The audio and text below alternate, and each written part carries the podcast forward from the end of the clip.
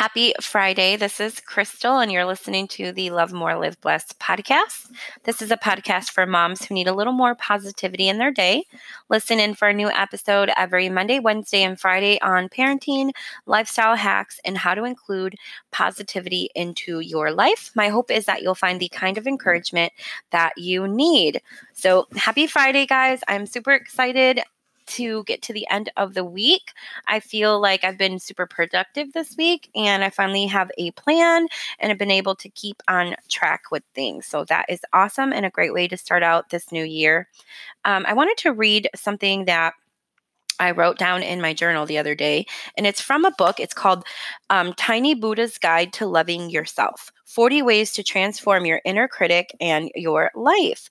So, this is a book I rented it from the library. I'll put more information in the show notes so that you can um, maybe pick it up too. But the quote that I wrote down is this Vulnerability is not a negative state. It is how we start our path. And I really like that because I feel like I feel like my last episode, um, what was which one was it? Number 71. Uh, was very I was very vulnerable in that episode and I got so much feedback um, from from women that felt the same way and I loved knowing that I'm not alone in the way that I feel and I think that that vulnerability um, helped me helped me to relate. Like, help me be relatable. Like, you can relate to me because I am telling you exactly what's going on with my life, what I'm thinking, you know, those crazy thoughts of not being enough and not being worthy. And to the people who can relate to that, that is like a light at the end of the tunnel because you're like, oh my God, somebody else feels this way too. Um, I don't think that vulnerability is a weakness. And I know that even myself in the past, um, you know, we think that we have to match these perfect lifestyles that we're showing um, on Pinterest and on blogs and on Facebook and on Instagram.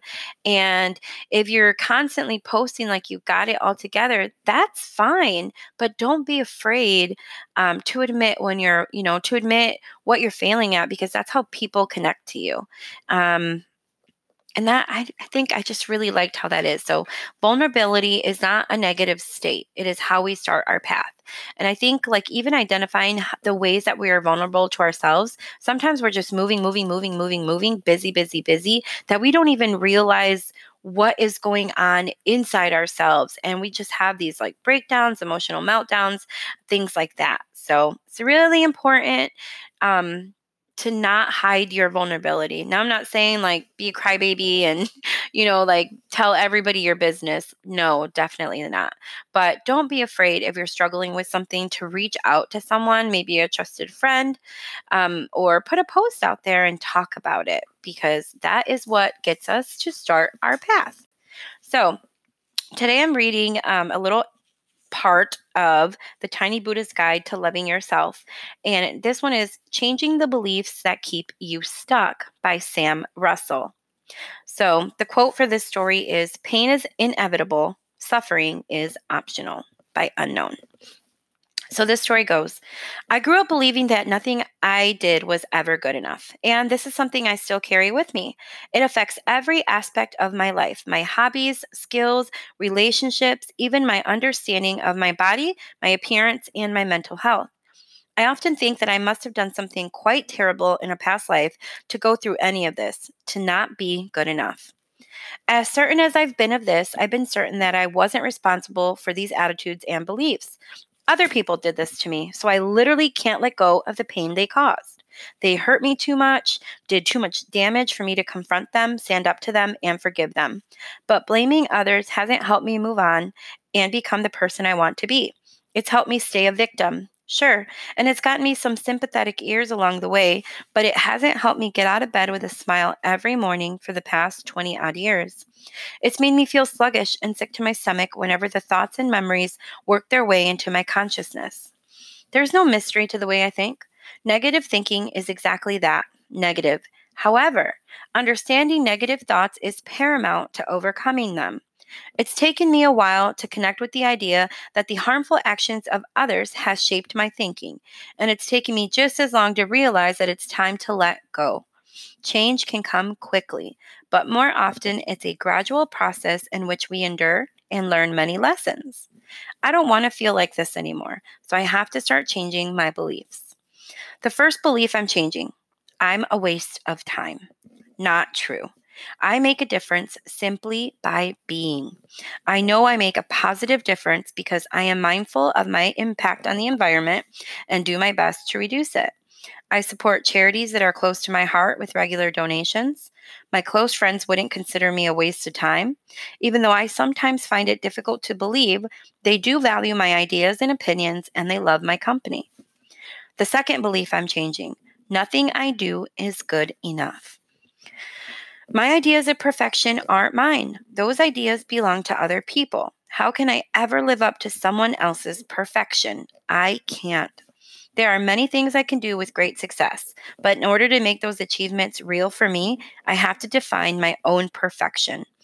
Peanut butter on toast, growing my own fruit and vegetables, the smell of freshly baked vegan goods, writing all writing off the cuff and producing lucid prose.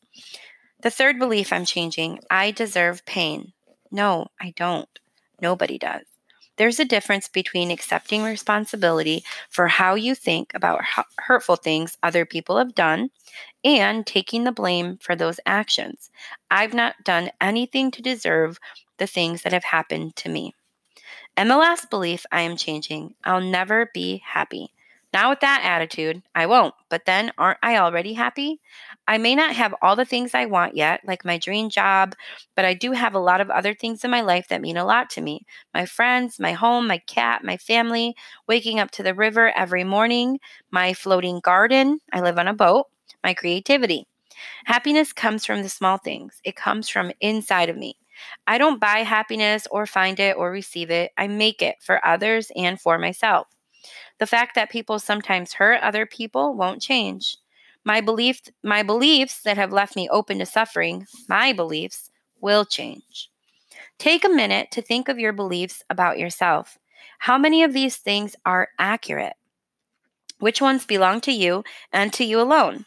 If you find a belief that you question, explore it and find out where it came from, what it's founded on. Challenge it. Become true to yourself. When you change your beliefs, you change your life.